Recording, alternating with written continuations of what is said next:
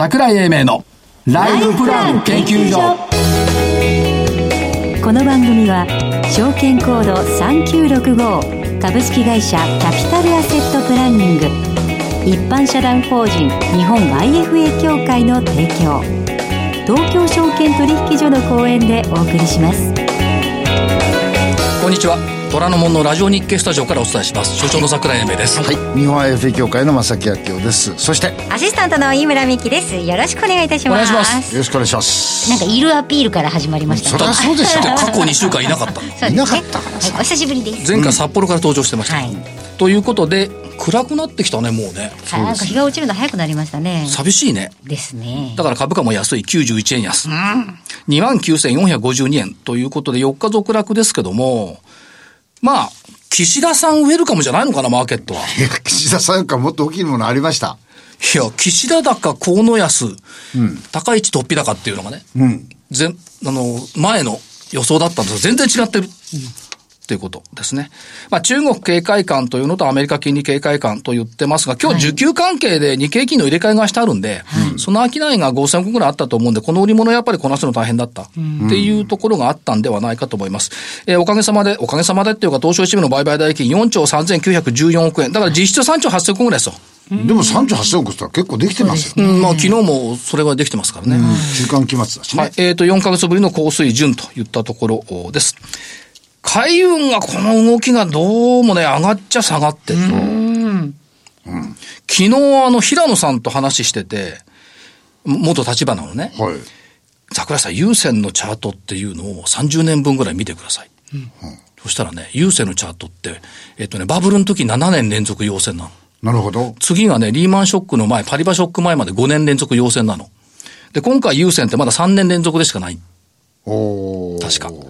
ということは、優先ってあの、船株って相場の前触れって言われるんで、そう考えるともうもう数年続くんじゃないのっていう壮大な見方をしておられたんで。すごい壮大ですねいやー、優先の形成30年以上ぶり見たの初めて。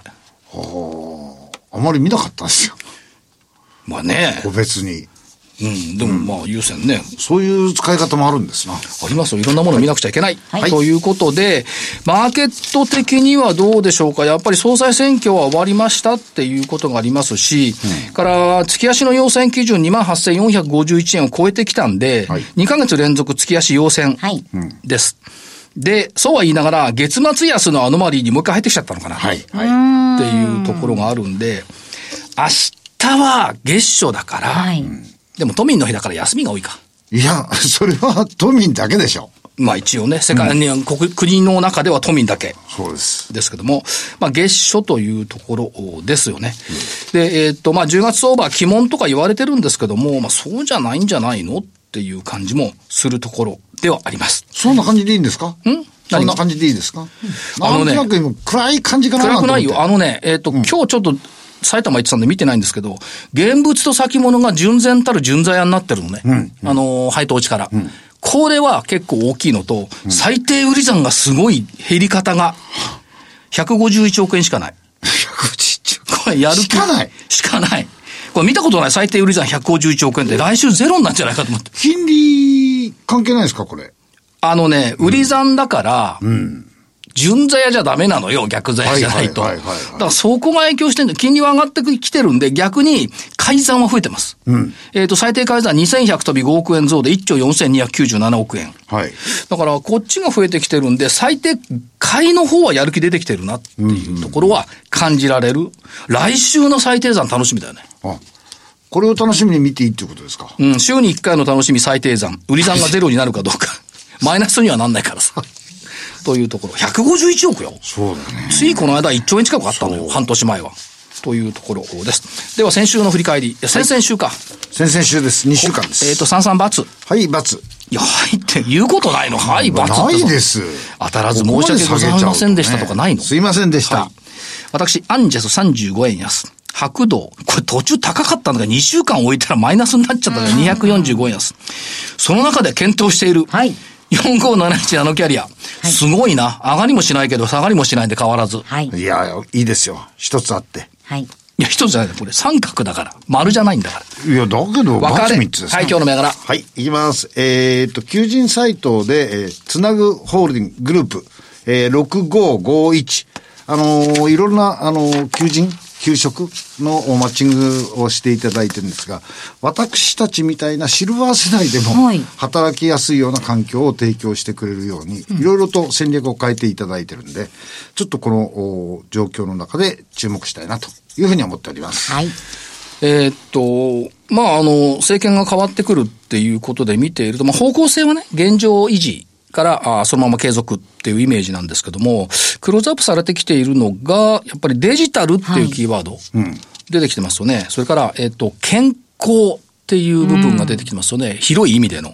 それから、えーっと、子育てっていうのも出てきてますよね。まあ、そういったところを含めながら、いろいろ鑑みてみたところ、DIT3916。これ、セキュリティとか、サイバーセキュリティのところをやっぱり進んできてるなということと、中継、この間伺いましたけども、ここ期待したい。それから、えーっと、IT の人材派遣っていうのもね、やっぱこう出てくるだろうというのを含めて、BCC7376。えーっと、介護関連っていったところも回復してきているんで、これと介護と DX ヘルスケアっていうキーワードは使えるんじゃないかなという感じですね。からもう一つ4058豊雲。CM 目立つよね。という雲ってやつですね。あの、黄色いスカートのお姉ちゃんのね。はいで、えっ、と、クラウドを活用した安否確認、それからキントーンとお連携した業務アプリのサービスっていうことで、もうここも期待したい、豊雲。名前がいいよね。古事記に出てくるんだよ、豊雲って。あ、そうなんですか、うん。それともう一個、えー、7638ニューアート。行ってきました月曜日。羽田空港。明日、羽田でオークションを開催します。絵画オークション。で、これ日本空港ビルディングさんがビル持ってるんじゃない？はい。ビルの活性化を含めて、美術品のアクションって日本負けてるのよ、香港とかシンガポール。はいはで、それを初めてやってくるというのと、あと保税倉庫みたいなところが第一ターミナルの6階にあるんですね。そこにギャラリーもあるんですけども、そこを使ってオークションするんですが、海外から持ってきたやつの関税が今までかかってたんで、はいはいあの、やりにくかったんですけど、これ海外から持ってきて外持ってくんだったら関税かからないっていうふうに、本当のオークションだけができる。アウトゥアウト。そう。おー O2O になる。これはね、大きいですよ。当然消費税もかからない。はいはいはい。っていうのが、えっと、し関税法の通達の変更でできるようになったっていうことですから、このあたりに、えっと、新たな展開っていうことで期待をしておきたい。はいということで4銘柄です。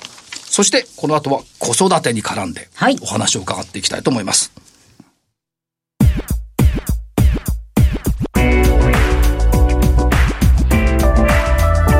桜井英明のライフプラン研究所それでは本日のゲストをご紹介します。証券コード7097東証マザーズ上場株式会社桜作プラス代表取締役社長西尾義孝さんにお越しいただきました。西尾さんよろしくお願いいたしこんにちはます。よろしくお願いいたします。よろしくお願いしますお願いいたします。昨年10月マザーズ上場はいということで、まあ約1年になってくるということですが、その時からずっと気になってたんですよ。社名が。やっぱり。ありがとうございます。桜咲くプラスってなんか、私、私の関連してる会社だろうかみたいなところがあったんですが、でも、えっ、と、おやりになっていく、目指していくところは、安全と安心の提供。はい。それから、自然でや和やかな笑いに満ちた温かい育児環境。私たち3人の対極にあるような姿なんですが、よ4人とは三人私たち3人、うんこれ社長目指してる。はい。やっぱり、子供は宝っていうところがあるんでしょうか？そうですね。やはりあの、子育て、えー今、あの、日本の状況の中で、まあ、高齢化が進んで、えーはい。子供が少なくなっている状況ではありますけれども、やはり日本経済のこの先を考えますと、やはりもっと子供が産みやすくて、育てやすい環境を作っていかないと、えー経済がどんどん縮小してしまうというふうなところで、まあ、我々はそういったところを支援していきたいと、えーそのようなあ考えて、えー今、運営させていただいております。これ、あれですよね、例えば保育はい。っていう部分に限っていくと、すごい遠大な話すると、結果が出るのは多分40年後ぐらい、子供たちに対して。はいそうですよね。今2歳、3歳、4歳の子供たちに対する今の行動の結果が出るのが多分40年後ぐらい。そうですね。はい。これってものすごい重要な責務ですよね。はい。あの、非常に大事な仕事だというふうに思っています。ですから、そういった重責を担っておられるっていうことですが、主な、えっ、と、業用としては、特に首都圏中心に保育所学習塾等々の運営。はい、さようでございます。えっ、と、今、あの、東京都内を中心に74カ所の認可保育園を運営をさせていただいているというふうなあ会社でございます。これだから、あの、我々残念ながらもう、お互い子供大きくなっちゃったし、はい。あんまり、あの、保育園っていうイメージはあんまないんですけども、ないと困る人たくさんいるんですよね。そうですね。はい。今、あの、女性の就業が非常に盛んになってきている中で、やはり子育てをどうしていくのかというふうなところで、この保育所の必要性っていうのが、あー従前よりもより深まっているというふうな状況になっています。つまり、その保護者、つまり親御さん、働いてもらうためには誰かがお子さんを見てくれなくてはいけない。で勤めている会社のそこに保育所があるならばいいですが、そうでない場合は近所だとか会社の近くだとかで見てもらわなくてはいけない。そこを桜咲くプラスさんが担っている。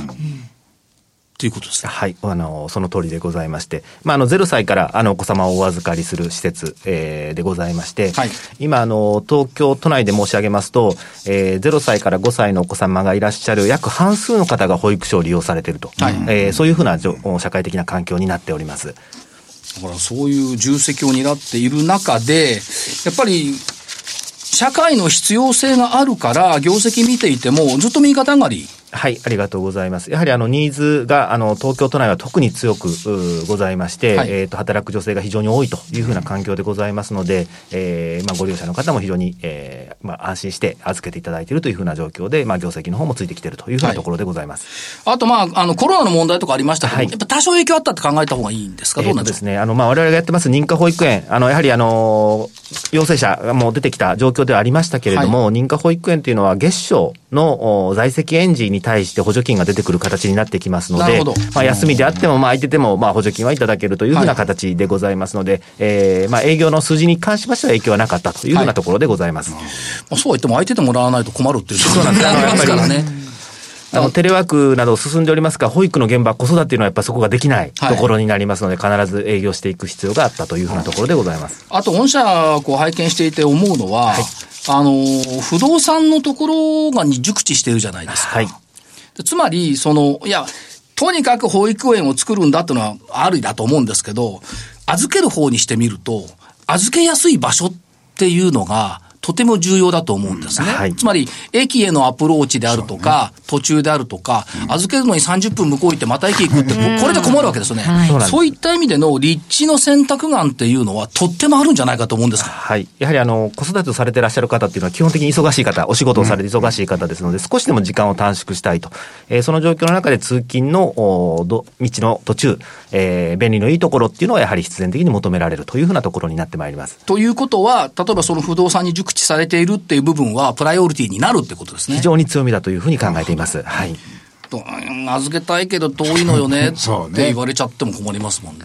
やはりあの保護者の方ってこう第一志望から第五志望ぐらいまで出されるんですけれども、はいやはりあのその状況の中でも選ばれる保育園作りっていうのが非常に大切になってくるというふうに思っています。ほら選ばれてれるね安心安全を提供して、はいそして、えー未来を育く、育むですもんね。そうですね。これすごいです。我々に無理よ、まさきさん。おっしゃる通りですね。いや、そう、簡単に自覚しておりますよ 開き直らないで。だと思うんですよね。今後の展開っていうのは、まあ、中継等々社長出されてますけども、えっ、と、キーワード3つあるんですけど、はい強化っていうのは、これ保育の質の強化とありますか？そうですね。やはりあの選んで、えーいただく内容の伴った保育というふうなところは非常に重要だというふうに思っていますので、質の向上というのはあの求めていきたいというふうに考えています。それから2つ目が進化。これはは ICT 情報資産っていうのがキーワードになってます。これどう理解したらよろしいですか、やはりあの子供、子育てをしていく中で、えっ、と、保護者の方っていうのは、えー、様々な支援が必要だというふうに思っています。で、そういった部分をデジタルという側面からですね、サポートできることがあーたくさんあるというふうなところで、えーそういった部分でも展開をしていきたいというふうに考えています。あとは、えっ、と、創造の層にえー出現させるの出る、創出。これは、えっ、と、基盤事業とシナジー効果をいい生かしていくっていう意味合いですか？これはい具体的にどんな感じで見たらいういですか、そですね。今、あの、学習塾の方も M&A をさせていただきまして、はい今の0歳から5歳の乳幼児のお保育、教育というふうなところに加えて、そこから卒園していったあ方々の、お今度学習環境の提供というふうなところで、まあ、あ一過性があるというふうに考えておりまして、この学習塾を買収させていただいているというふうなところでございます。これどうなんだろう？学童保育にか、まあ上級生はあんまり学童保育行かないと思いますけど、学童保育に通っている子供たちが、学習塾が横にあると、すごいく、いいね、いいですね、これ。はい、そうですね。あの、そこは、あの、ずっと子供のニーズっていうのはあるんじゃないかなというふうに我々考えています。で、多分、学校と違って、優しく教えてくれると思うんですよ。そうですね。はい。学校ってなんかこう、高圧的に来るような気がするんですけど、それ優しく教えてもらうと、もっと頑張っちゃおうかな、みたいな。日曜日も行こうかな、みたいな。やっぱり楽しく学べるっていうところが大きなポイントになるかなというふうに考えています。そうですよね。はいだから正木さんとか私みたくひねくれてないお子さんたちは絶対楽しく学べると思いますよ。それと個人差があるじゃないですか。はいやっぱり学習の、その、できる。そうですね。だからそうやって考えていくと、まあそういったシナジー効果をどんどん出して、やっぱりその楽しくってのいいですよね。そうですね。やはりあの、まあ、小さな時のお体験というのは非常に重要でして、はいそれが楽しめるかどうか、あの、昔は、あの、四等五楽で気合とか根性とかで勉強してた時代もあったかと思うんですけれども、やはりあの、そこに行くつくまでに楽しく勉強できるっていうふうなところの、お基礎が大事なんじゃないかなというふうに思っています。今の四等五楽ってわかんないでしょえ。正木さんの時代まであったの。ありましたよ。4時間しか寝なければ合格する。5時間寝たら落ちる。これ段階の世代の残した言葉。厳しい。そうでしたよ。今はあの、睡眠がとても大事だとかっていうふうなところになってるんですけれども、はい。合理的にとか。人が多いからそれぐらいやんないと大学動かなかった。ああ、厳しい時代でしたね。今そうじゃん、今そうじゃん。楽しくはい、安らかに、安全に、そして成長するっていう。親御さんも、子供さんも、から、えっ、と、保育園、保育所のところも、みんながそうやって成長するっていう、全然違いますよね。少し時代が変わってきたのかなという印象はありますね。個性が重要視されますよね。そうですね。はい。求められる能力が、あの、昔とは違ってきてるように感じますね。でも、あの、さっきの四等五楽で育った上には個性あると思いますほ っといてください。はい。中継ですけど、えっ、と、前期7月期、2021年7月期の実績でいくと、売上高で100億。はいそれから、えっ、と、経常利益で16億。はいっていうところなんですけども、これ2024年。はいですから、えっ、と、3年後。はい売上156億。はい経常利益で17億。はいっていうところを今目指してるっていうことですが、これ150から、えっとね、3年間で250億増えるでしょ？これ200増えると多分加速度的に伸びると思うんですよ、売上って。このあたりが一番苦しいっちゃ苦しいんですよね。そうですね。今、あの、ずっと積み上げている状況になっていますので。そうですよね。はい。ベースができちゃうと、あとはね、雪だるまみたいにね、こう、増えるのよ。これ258の法則で200億、500億、800億で。だから200億超えると今度1000億見えてくる。一般論よ。一般論ね。という会社たくさん見てるもん。ということですね。で、えっ、と、ほ認可保育所っていうのはやっぱりこう東京、やっぱり集中的っていうふうに考えていいんですか？はい。あの、当社は東京に徹底的なドミナントで、えー展開をさせていただいてます。あの、と申しますのも、やはり人口がやはり圧倒的に多いというふうなところと、共働きの率というのが非常に高い。はいえーそういったところで保育のニーズもあるというふうに考えています。で、出てきたのは、選ばれる認可保育所。はい。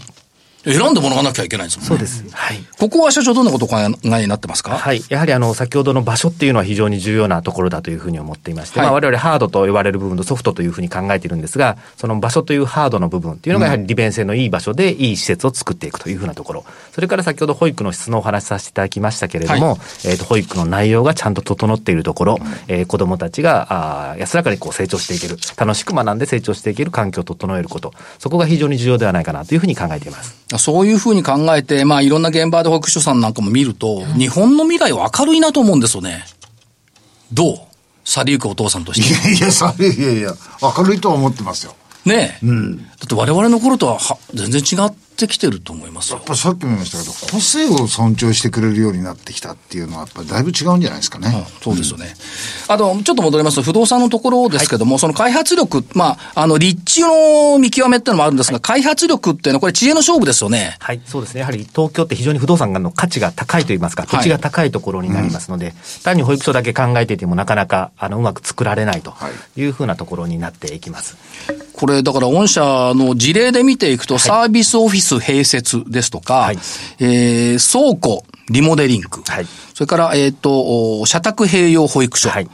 借地スキームの活用。つまり、生ものの土地として見るんじゃなくって、そこに創意工夫と知恵を加えて、より良いものを作っていくっていうことですね。それでいいところに保育施設を出していくというのが当社の特徴になっております。そうそう。環境も良くなきゃいけないし、立地も良くなきゃいけないし。強さが十分発揮できるわけですね。はい難しいっちゃ難しいんですけども、そこに今挑戦してるはいっていうことと、あともう一つ伺いたかったのが、えー、ベーカリー事業。はい。あの、プレス発表されてましたけども、えーこの意味合いってどうなんですか？えっ、と、ベーカリー運営企業と新会社、食育活動を進めていくよっていう話ですが。そうですね。やはりあの子供を育てていく中で食育というのは非常に大事なところでございます。食べることがやっぱり生きることというふうなところもございます。でそういった中でパンを好きになってもらおうというふうなところで、今まではあの、まあ、保育所の中でもですね、あの、あまりパンでなかなか出しにくくて、えーというのもアレルギー時があったりだとか、その糖質が多かったりだとか、というふうなところがあったんですが、そういったものを工夫したパンを提供していこうというふうなところを考えています。でまたあの子育てカフェということで人が集まる施設を作っていって、より子育てをしやすい環境えーサポートできればいいなというふうに思っています。さっき飯村さんに出来上がったら見学に行こうかって言ったら、ぜひ行きたいです。なんでって言ったらパン食べたい 向上心がないよい。やいや、そんなことないです。私も、こんな、こんなところで素敵な子育てがしたいなって気持ちになります。そんなことさっき言ってた？言ってましたねはい、では、熱いメッセージいただきましょう。そう。熱いメッセージをお願いします。はい。引きられちゃった。やはりあの子供、子育てというのは非常に、えー、とこれからの日本にとって重要なあー問題だというふうに考えています。えー当社といたしましては、より女性があ活躍できるように子育てしやすい環境、子供を産みやすい環境というものを提供していきたいなというふうに考えております。まあ、少々方々で桜を咲かしていただいて、はいそうです子供たちがすくすくと育つような場所を提供していただきたいと思います。今日はありがとうございました。どうもありがとうございましたえ本日のゲストは、証券コード7097、東証マザーズ上場、株式会社、桜咲くプラス、代表取締役社長、西尾義孝さんでした。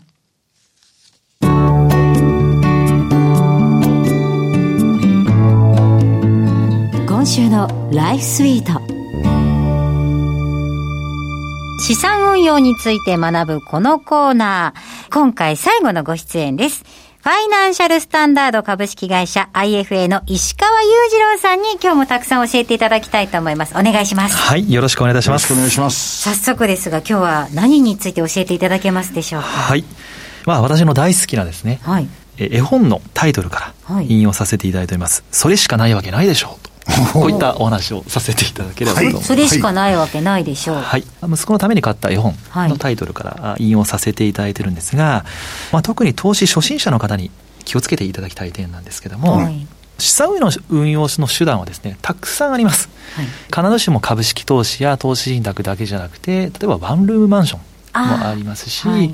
外貨建てのお保険、うん。こういったたくさんいろんな種類があるんですけども中にはですねご相談をお受けする中で日々感じることはなぜか資産の大半が不動産投資に偏っていらっしゃったりとか、はい、資産の大半が、えービットコインでいらっしゃると言ったらいらっしゃったりとか。あーそうアグレッシブな方ですね。はい、という方もたくさんいらっしゃる中で、はい。なぜこのような偏りが起こってしまうのかなとうんいうのもおございます。はい。ですのでですね、各様、あそれが悪いというわけじゃないんですけども、ご相談される相手のバックグラウンドをですね、確認いただいて、例えばその方が証券会社の方であれば、はいおそらく投資のお話になりますし、保険会社の話方だったら保険の話になりますしああ、そうですよね。はい、不動産会社の方だったら不動産の話になりますから、そういったことを横断的に見てですね、はい。比較検討した上で今の状況なんだと言ったことであればとても素晴らしいことだと思うんですがなかなかそこまで研究してですねそこまで、えー踏み込んでご相談されているという方はあまりいらっしゃらないので、はい、えーなので、えーそれしかないわけないでしょうというお話をさせていただいておりますねはい。確かに一個に固執せずにバランスよくって大切なことですもんね。はい。そうなんですあの私もあの知り合いからこういう番組やってると相談を受けることがあるんですけれど、あのその悩みだったら多分 IFA さんのところに行っていろんなこう選択肢を教えてもらった方がいいと思いますよってはい。言うんですけど、い、やなんかそういうのはなんか仲のいい保険屋の人に聞いてるからいいとか言ってじゃあじゃあいいんじゃないですか？みたいな。そうですね。感じなんですけどでもそしたら選択肢って多分一つなんだろうなとかって思いながら、私もそれ以上は言わなかったんですけれどやっぱり偏ってらっしゃる方多いんですね。えー、とそうですね、はい。でも、まあ、私自身がそうでした。あの証券会社に勤めた時は、はい。他のことはもう見向きもせずに 増やしましょうという話ばかりをはい。しておりましたので、えーそういったことも仕方ないのことなのかなと思うんですが今はですねやはりインターネットの普及でこれだけいろんな情報が取れて、えー私どものような IFA という業種も、まあ、ある程度認知され始めましたので、うんはい。えーぜひですねお金のご相談といったことを全体をお受けできるアドバイザーのところのですね、門を叩いていただいてですね、うん、えー、ご相談いただければというふうに思います。はい。選択肢は一つじゃありませんよ、はい、っていうことと、あとなんか必ずしもこう正解がこうね、決まって一個しかないっていうことでもないでしょうから、そうなんです。いろいろご相談いただきたいですよね。はい、何かまだ資産運用を始めていらっしゃらない方にメッセージなどがありましたらお願いしますありがとうございます、えー、資産運用はですねもっともっとリラックスして取り組んでいただきたい皆様がですね毎日分厚い雑誌を読みこなす、はい、そういったことはあぜひせずにですね、ぜひお気軽にですね、えー、IFA のところを訪ねてえー、お考えなどお話をしていただければなというふうに思っております。はい。自分で一生懸命調べて専門家になろうと思ったら大変ですけど。そうですね。はい。はい。ではどうぞお気軽にお問い合わせいただいて大丈夫ですよ。はい。いや、お心強いお言葉ありがとうございました。はいえー、9月のマンスリーゲストでお越しいただきましたのは、ファイナンシャルスタンダード株式会社 IFA の石川裕次郎さんでした。石川さんありがとうございました。はい、ありがとうございました。それではここでお知らせです。株式会社キャピタルアセットプランニングは金融機関に最先端のシステムを提供しております。証券コードは3965-39老後。フィンテックにより日本人の豊かな老後と円滑な相続、事業承継を創造することをミッションとしております。国内42社の生命保険会社のうち2社に1社が当社のシステムを利用し、政府の設計から申し込み、契約締結に至る政府販売プロセスをペーパーレスにより実現しております。また、障害資金繰りをスマホで予想するライフプランアプリ、資産家向け相続財産承継システムを開発提供しております。証券コード3965-39老後、キャピタルアセットプランニングは、フィンテックによって人生100年時代の豊かな老後を実現いたします。資産運用の目標設定は人それぞれにより異なります。個々の目標達成のために独立、中立な立場から専門性を活かしたアドバイスをするのが金融商品仲介業 IFA です。一般社団法人日本 IFA 協会は企業 IR 情報を資産運用に有効活用していただくため、協賛企業のご支援のもと、この番組に協力しております。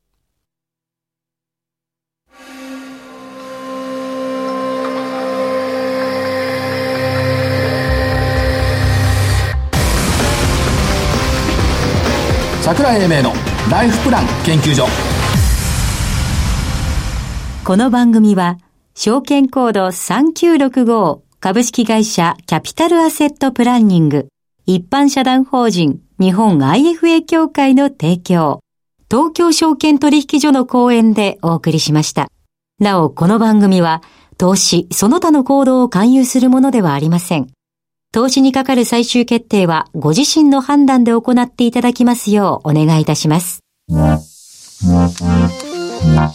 今日は、えっと、実は朝から、埼玉県の鴻巣まで行って、あら、はい、あの、コンタクトレンズのシードさんの、え鴻巣研究所と工場を二人でね、見学してきました。はいはいはい、で、すごいね。すごい。オートメーションな完全に。あ、コンタクト作るのコンタクト。ほうほうほうほう。ほう。で、中も見えるんですか、うん、見えます。見見てきたんですけども、全部もう本当に、オートメーションで、できてくるものは、あの、軽いコンタクトなんですけど、頭に残った印象はね、昔見たね、昔の NKK 今 JFE の扇島の製鉄所の私も行きました。ブワーッと出てきたやつを、はい、コンタクトと鉄と違うんだけど、うん、あの印象がやっぱり残っていてダイナミズムっていうかね、日本企業の強さっていうのはここにあるんだなというのを感じてきました。はい。というところでもう時間だから緊張してるでしょ。えー、そんなことないですよ。記事が楽しみです。そうですね。はい、えっ、ー、とお相手は桜井英明そして日本 AF 業界の正木明夫そしてアシスタントは井村美希でした。では来週のこの時間までごきげんよう。